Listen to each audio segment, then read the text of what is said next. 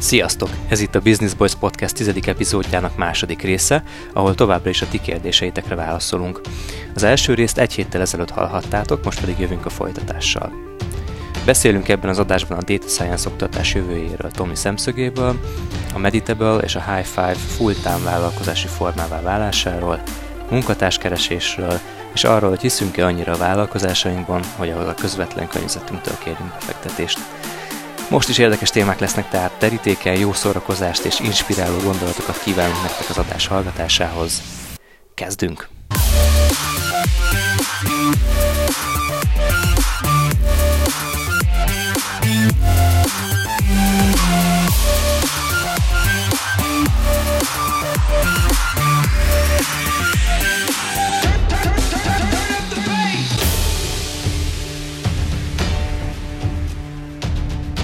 Ugorjunk a következőre, Schmidt Zoltán alias Schmidi kérdezi, elsősorban Tomitól, azaz tőlem, de a többiek meglátása is érdekli.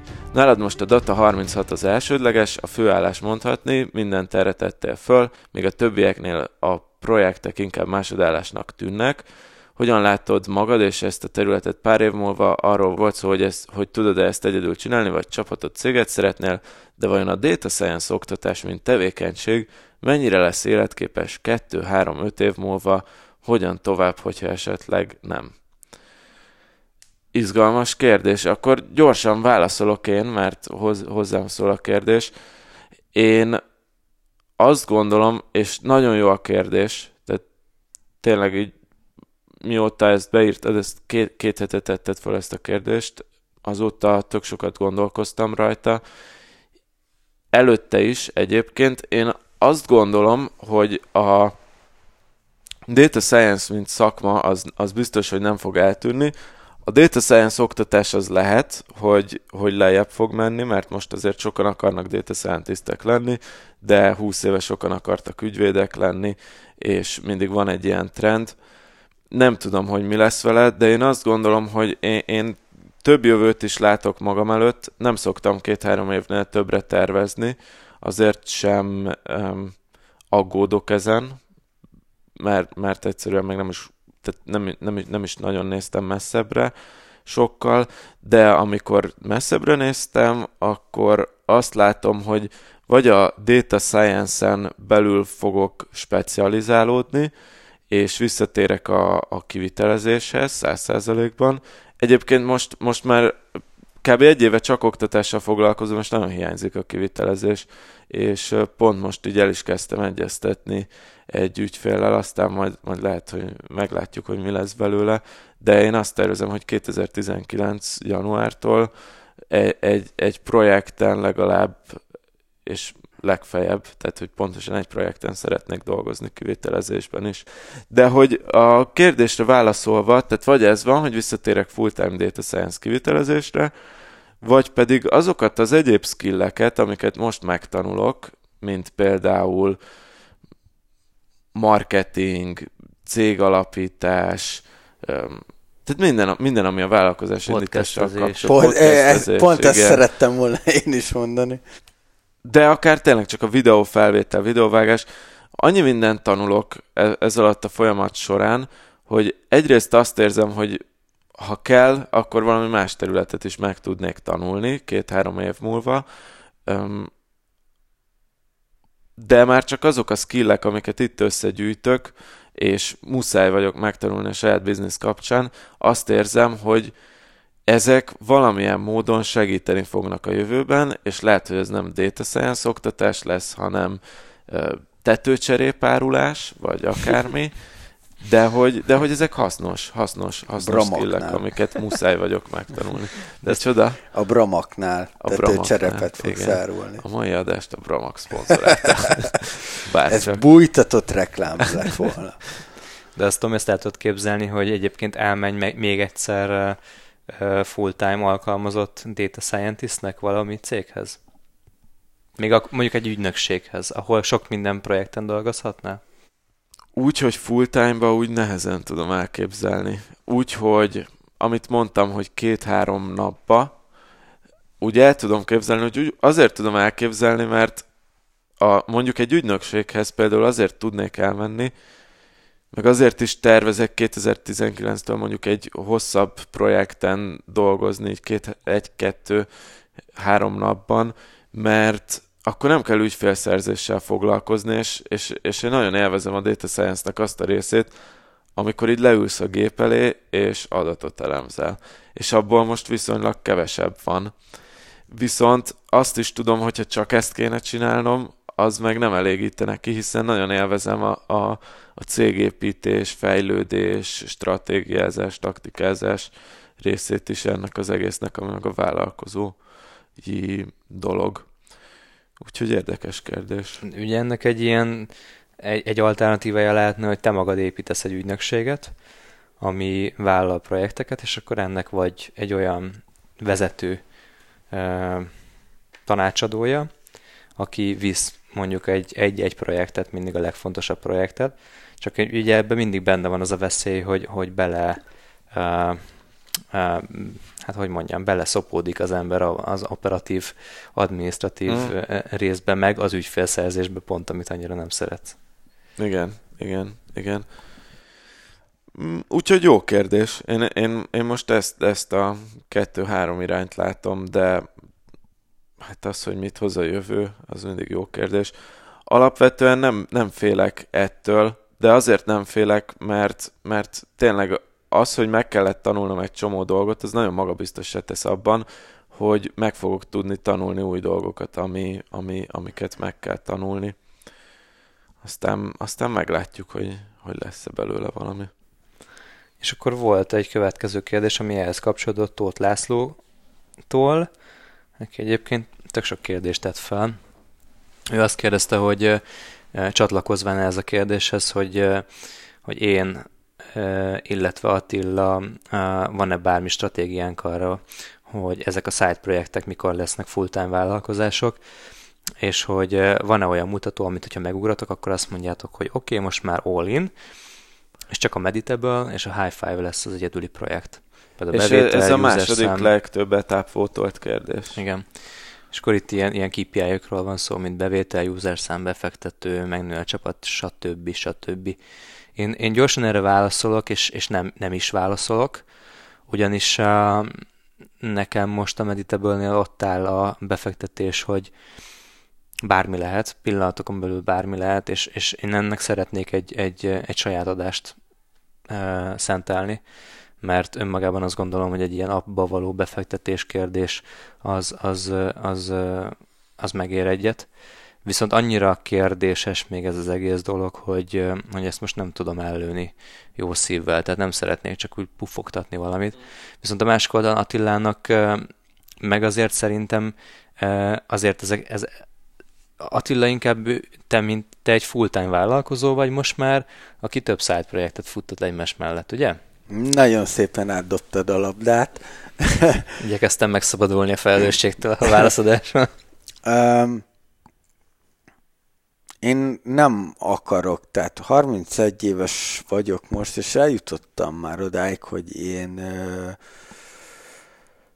nem akarok másik full-time munkát, sőt, szeretném majd a full-time munkákat lerakni. Nem azért vállalkozom, hogy saját magamat szopassam, és reggeltől estig dolgozzak. Jelen pillanatban tényleg úgy néz ki egy napom, hogy reggel 6-kor kelek, Hi-Fi-ban nyitok, jövök át az Oktogonra, a Fúziónak az irodájába, utána, amikor itt végzek, megyek vissza a High Five-ba, hál' Istennek most már kvázi minden nap van rendezvényünk, ott vagyok, arcomat adom, megyek, csinálom, éjfél, 1 óra, vagy hogyha szerencsésebb vagyok, akkor ilyen 10-11 között hazaérek, és igazából nem ezért vállalkozom, hanem nekem van egy ilyen saját célom, hogy 35 éves koromra legyen 2, de inkább ilyen 3-4 vállalkozásom, ahol csak ilyen top level szinten vagyok, mindenről tudok, de viszont csak ilyen stratégiai szinten bonyolódok bele a dolgokba. Ez az életcélom, ezt szeretném kivitelezni, ezen dolgozom most, tehát én úgy gondolom, hogy full time-ban soha nem fogok a High Five-on dolgozni.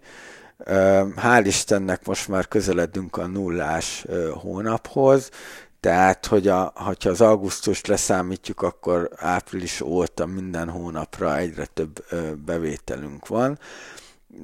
Nagyon sok embert tudnék mondani, akinek ez egyrészt köszönhető, mert támogatja ezt a projektet, de most ebbe az irányba nem mennék el, de a lényeg az az, hogy ha nullás pluszos lesz, vagy nem tudom milyen KPI-t mondhatnánk, akkor se fogok a High Five-ban főállásként dolgozni, mert nem. Tehát nekem az a célom, hogy minden projektem úgy menjen, hogy én csak egy plusz legyek az egészben. Tehát, hogy nem az, hogy ha én nem vagyok ott, nem megy, hanem hogyha én ott vagyok, akkor jobban megy, tudom a munkatársaknak a munkáját segíteni. És ezen dolgozom most. Nyilván itt az adás előtt már így elmondtam nektek, de ezt most így publikussá is teszem, akkor ugye én jövőre szeretnék egy webshopot is nyitni, tehát, hogy nem tudok leállni, tényleg még van egy pár évem.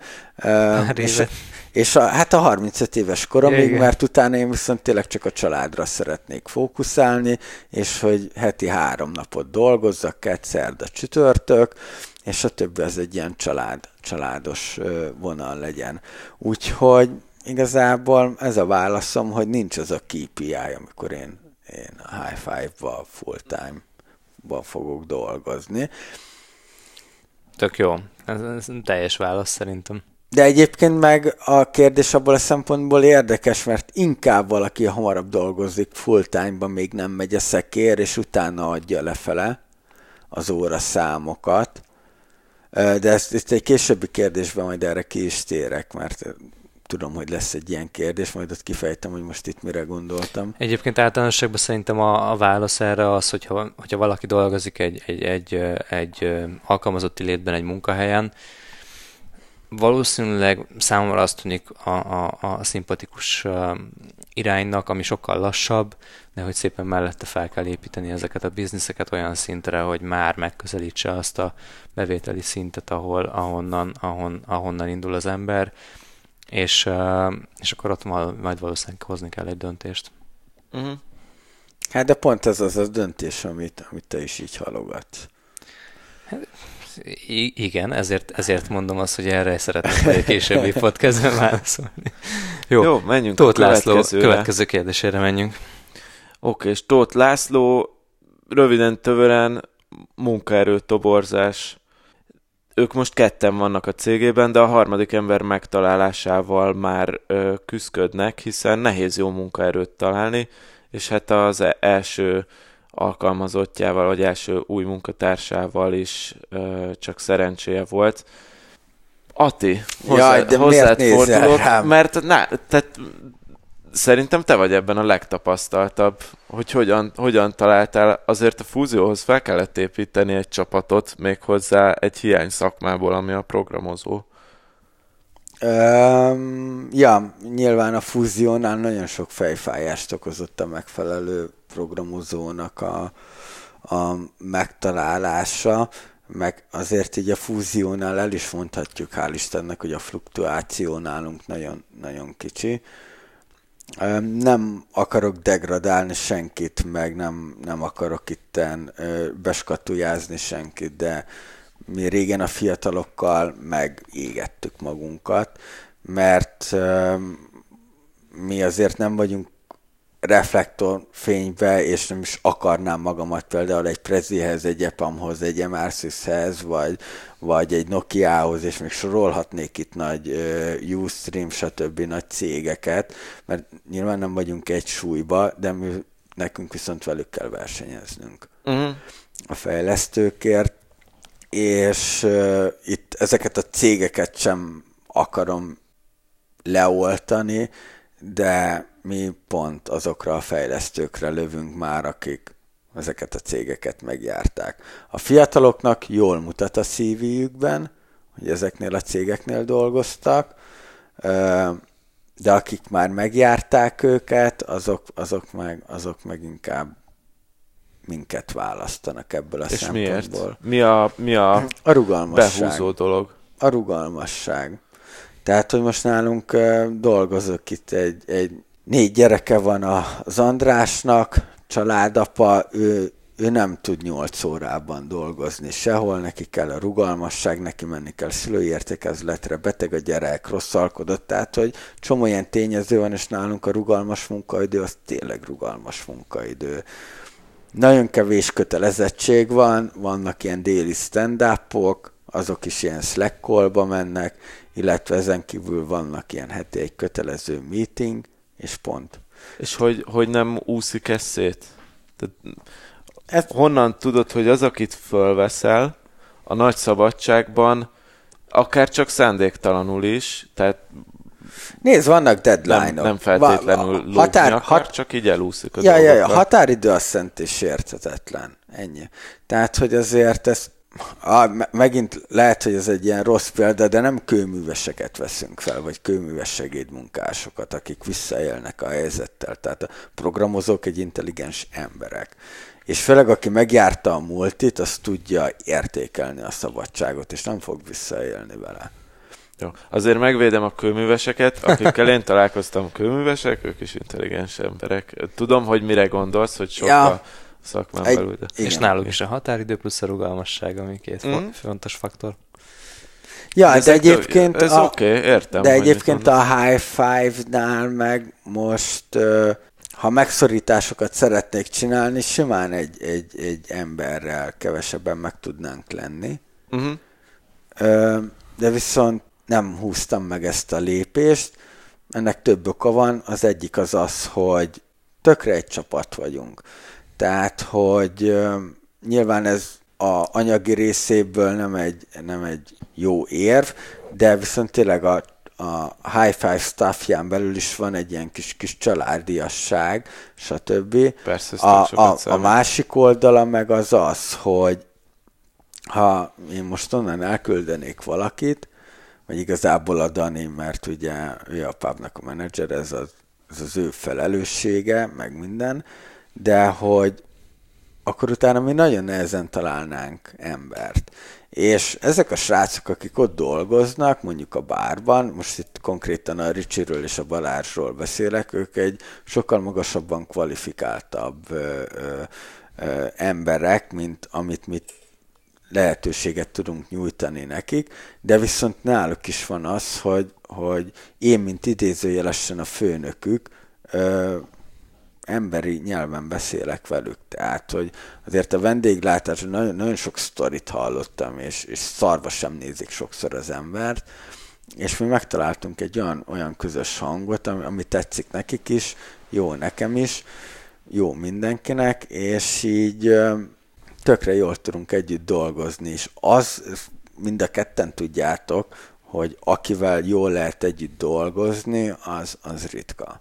Mm. És ezt meg kell becsülni. Oké. Adi, gondolat?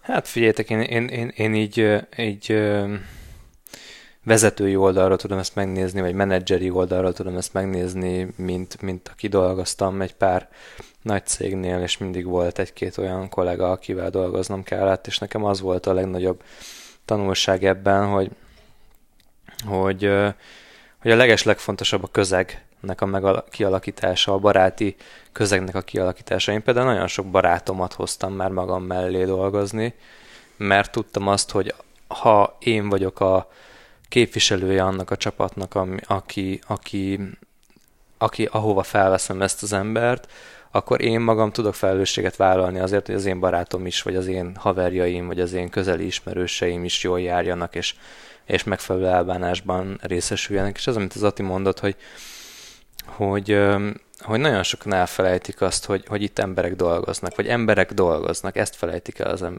a vezetők nagyon sokszor.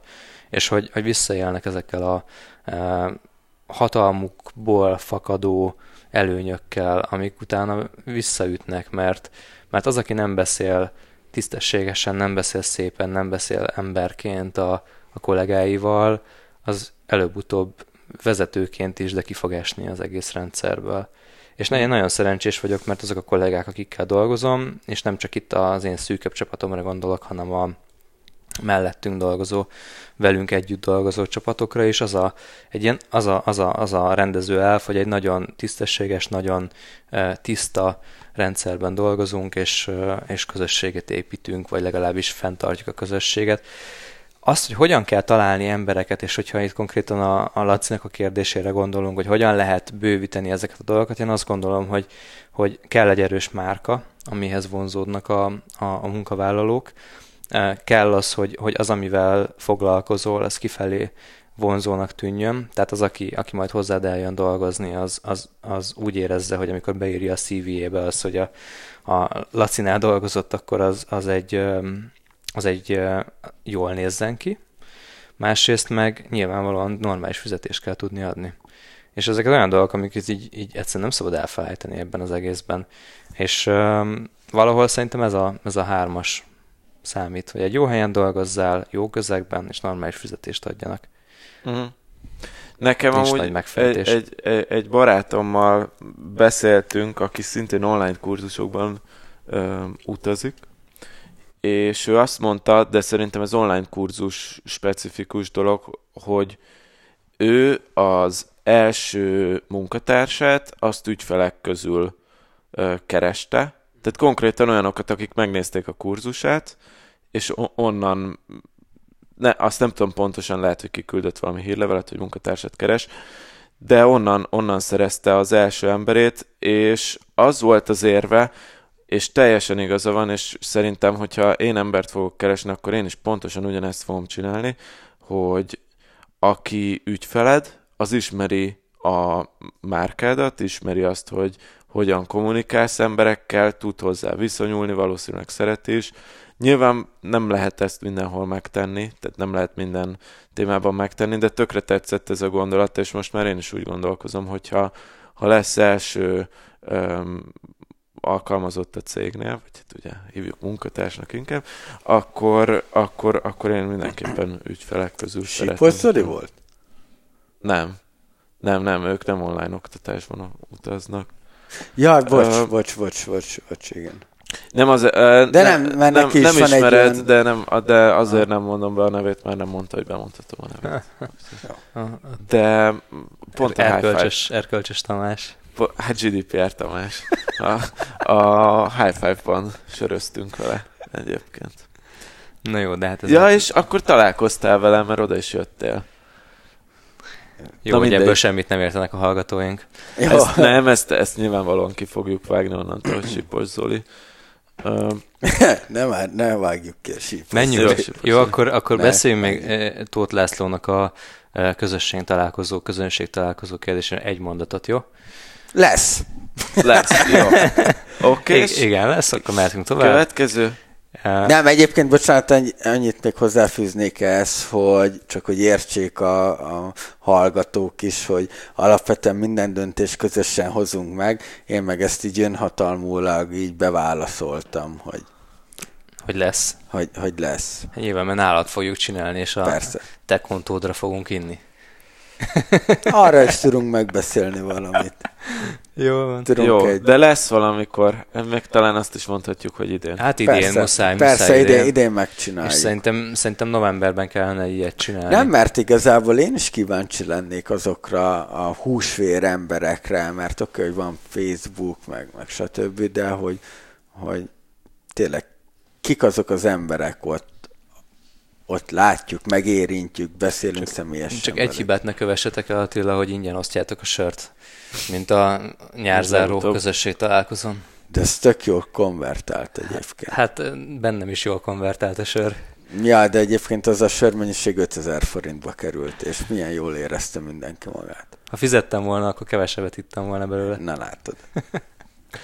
Jó, következő kérdés. Lázár Arnold pénzügyes adás kapcsán írt, hogyan osztjuk be a pénzünket lényegében.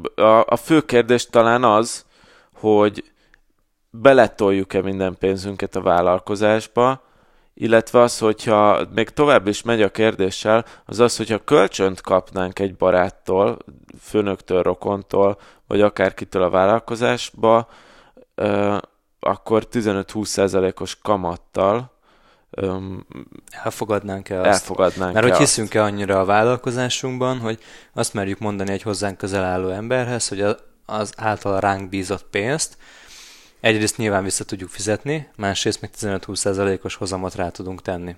Uh-huh. Szerintem vegyük ki amúgy ezt a barátfőnök rokonvonalat, mert ez nagyon-nagyon nehezíti a kérdést. Tehát az, hogy kinek, meg hogy legyen az, hogy egy... Nem, de pont ez a csavar, ebben az egész, ebben a kérdésben pont ez a csavar. Pont erre hegyezik ki egyébként az Arnold, hogy vagy annyira tökös, hogy anyádéktól kéred el a pénzt. De szerintem majd javítsák ki Arnold, hogyha nem így van, de én így értelmeztem ezt a kérdést, hogy pont ez a lényeg, és ne vegyük ki. Hogy anyámtól kérhetnék pénzt arra, hogy a vállalkozásomba fektessen. Nagyon jó kérdés, és pont ez adja a kis pikantériáját. Szerintem ezt ízlelgestem, és így válaszoljál. Jó, én ízlelgettem amúgy ettől függetlenül is a kérdést, meg ezzel együtt, mert nekem az a válaszom, hogy szerencsére az én vállalkozásom olyan, hogy nem tőkeigényes. Ha kell bele tőke, az valószínűleg a reklámra kéne, de az meg működik úgy is, hogy mindig a bevételt forgatom vissza. Viszont még így is azt mondtam a pénzügyes adásban, hogy az elmúlt egy évben, mióta főállásban csinálom a Data36-ot, azóta kb. Minden pénz, ami jön, az megy is vissza. Nyilván levéve azt, hogy eszünk, meg ilyesmik, tehát, de hogy minden költséget visszatettem, vagy minden bevételt visszatettem a Data36-ba, ezt most már nem így csinálom. Tehát most már azért eljutottam oda fejben a dologgal, hogy nem akarom minden pénzemet belefektetni, mert egyszerűen több lábon kell állni. Tehát szerintem, amikor elkezdtem, akkor is ez volt a célkitűzés a fejemben, hogy egy évig azt mondom, hogy oké, ezt nyomom fullba, de egy év után, csak eszembe jutott a fullba nyomom a kretét. De egy év után... De egy év után úgy érzem, hogy most már diverzifikálni kell a befektetéseimet, ahogy azt már sokat gyára mondom, de a Kiszámoló Akadémiában megtanultam. Amúgy tehát az oktatásban benne is van, hogy nem szabad minden pénzedet a vállalkozásba tenni, mert mi van, ha egyik napról a másikra tönkre megy, akkor ott állsz mindenféle nélkül. Szóval most én próbálom ebbe az irányba elvinni, hogy egy évig ez volt, most diverzifikálom a befektetéseimet, vagy nem is a befektetéseimet, csak megtakarítást építek, majd egy idő után, ha lesz elég, akkor szeretnék valamibe befektetni értelmesebben, mint ahogy azt tavaly tettem a bitcoinnal, és ennyi.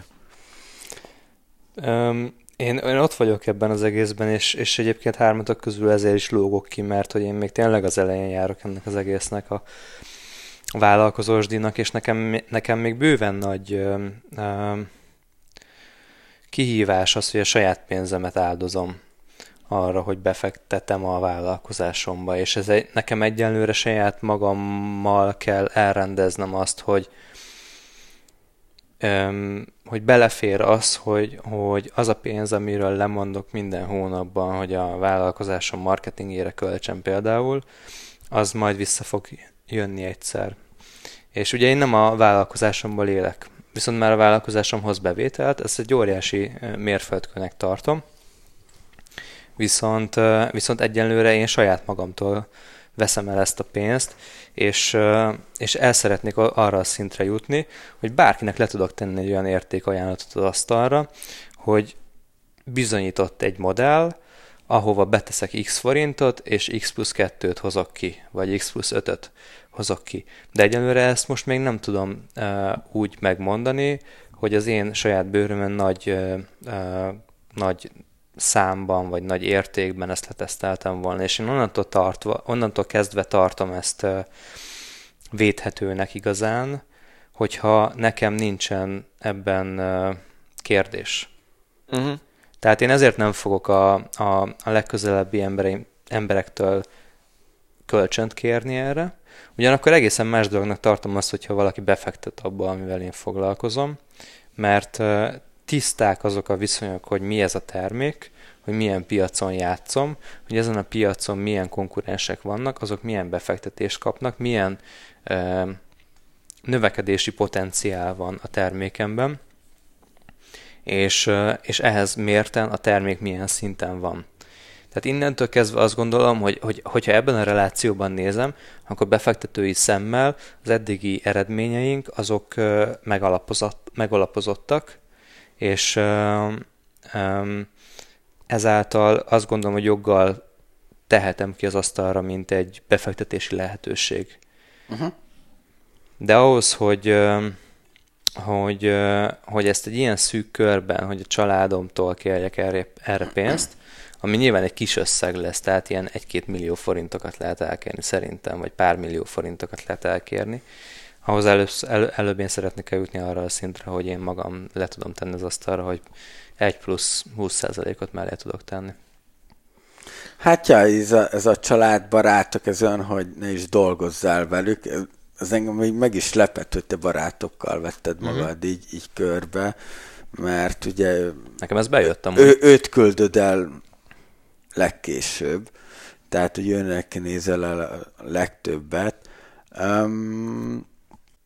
Nyilván nekem minden megtakarításom most apában van, mivel tulajdonos is vagyok. Persze, hogyha arról van szó, hogy márról holnapra be kell zárni, akkor a fúzió, az nekem megvan az a biztonsági háló igazából, amiből tudok kiflit venni, de hogy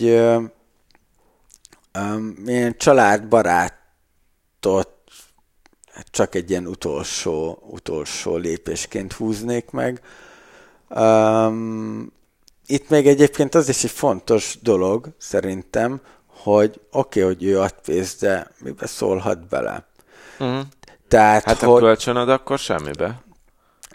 Szerintem. De hogyha beszáll, akkor... tehát hogy tehát azért ez egy sokkal komolyabb téma, szerintem meg erről megint nagyon sokat lehetne beszélgetni, de a pubnál is nyilván nem csak én vagyok a tulajdonos, meg nem csak az én pénzem van bent, de én a pubba úgy vágtam bele csak, hogy egyedüli döntéshozó vagyok. Uh-huh. Nyilván beszélek mindenkivel, de nekem azért van ott ilyen rossz tapasztalatom, hogy több tulajdonos mindenkivel megbeszélni, lassítja a folyamatokat, tehát hogy ne kelljenek már hetek ahhoz, hogy egy döntést meghozzunk, hanem zongorázzuk le 2-3 nap alatt. Nézzük meg előnyök, hátrányok, és ne kelljen már ezt mindenkivel megbeszélni.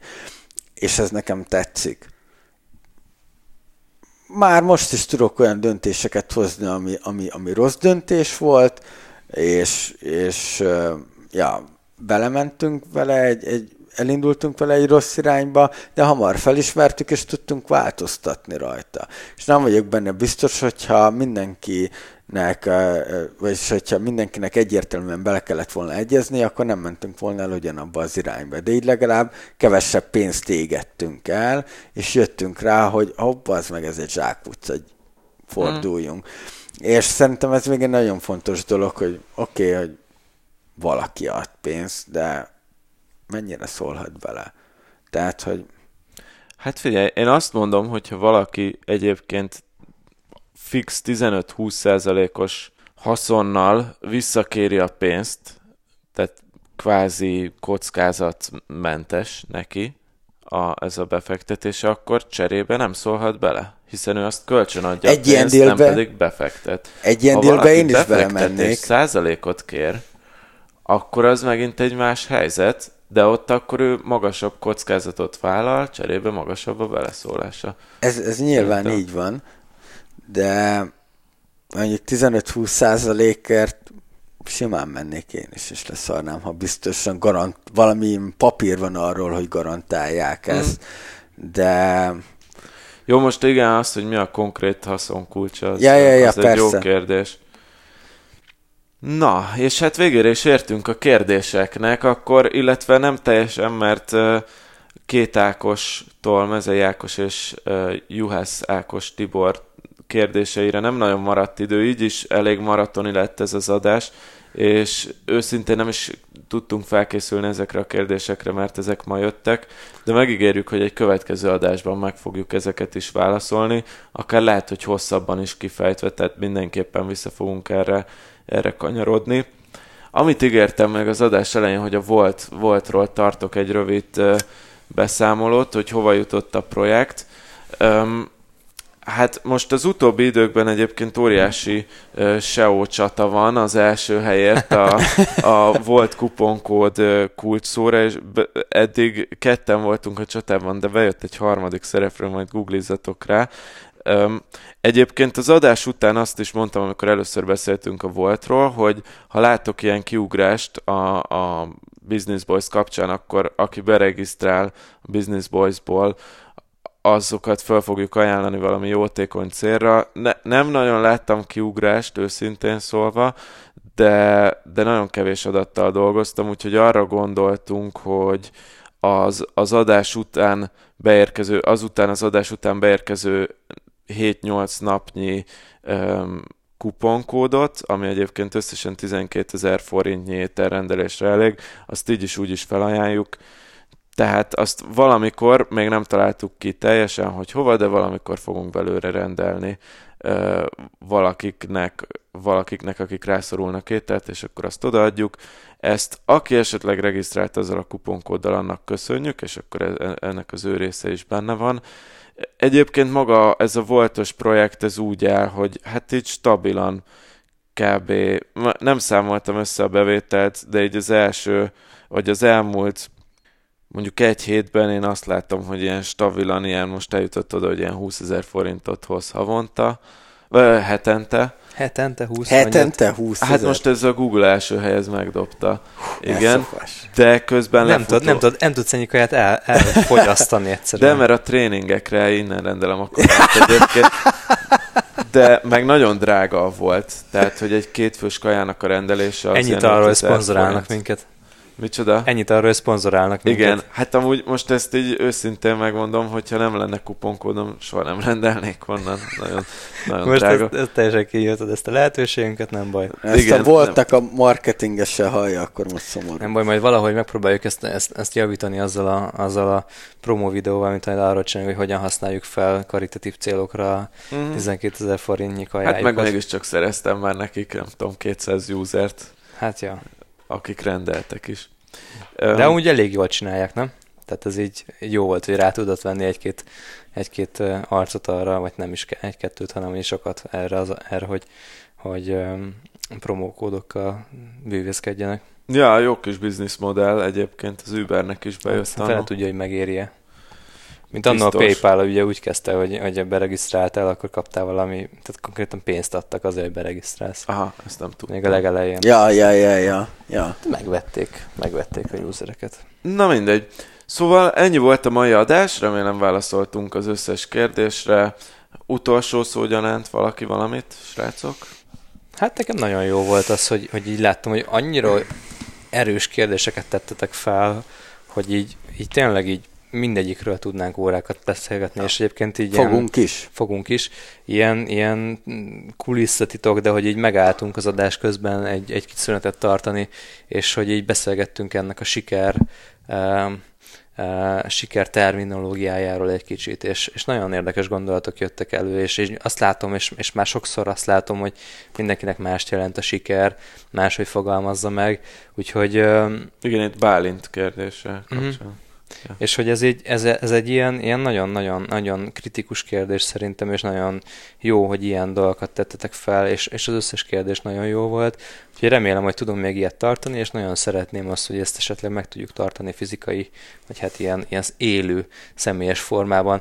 Esetleg, hogyha nincsen jobb, akkor egy High Five pubban. Igen. És még idén, úgyhogy... valószínűleg be fogunk dobni nektek nem sokára egy alkalmat, amikor ugye javasolnánk, hogy jelenjetek meg a kis testetekkel, és akkor tartunk egy közösségtalálkozót. Hát igen, Adi pont a számból vettek ki a szavakat azzal, hogy hát én Tökre tetszettek a kérdések, meg élveztem, de iszonyat kíváncsi vagyok majd az élő kérdéseitekre, amikor élőben tudunk beszélgetni, úgyhogy... Csináljunk egy bulit. Hát egy welcome drinkre mindenféleképpen a High Five vendégei lesztek. A Dani, ugye a pubnak a menedzsere és társtulajdonosa, de Dubájban dolgozott kint, nagyon durva kis shot koktélokat tud csinálni. És akkor ott megy a nullás november, majd decemberben. Ja, egy welcome drinkre mindenféleképpen megbeszéljük, szerintem a csoportba szavaztassuk is meg. Én tudod, mire szavaznék? Egy Black Friday levezető estére. Jó, persze, mert most neked most indul. Nem csak nekem, hát szerintem a csoportban egy csomóan vannak, akik benne vannak ebben a, jó, ebben adom, a Black Friday őrületben. Adom. Mindenki szét fog feszülni, mindenkinek lefagy az oldala, mindenki megcsinálja maga éves rekordnapját, aztán durran egy este. Jó. Na, hát ennyi volt a 10. adás, legalább még 10 kívánok magunknak, aztán... De laza. Aztán akkor remélhetőleg minél előbb találkozunk veletek, és köszönjük, hogy hallgattatok ma is, és a legközelebbi alkalomig. Sziasztok! Ciao.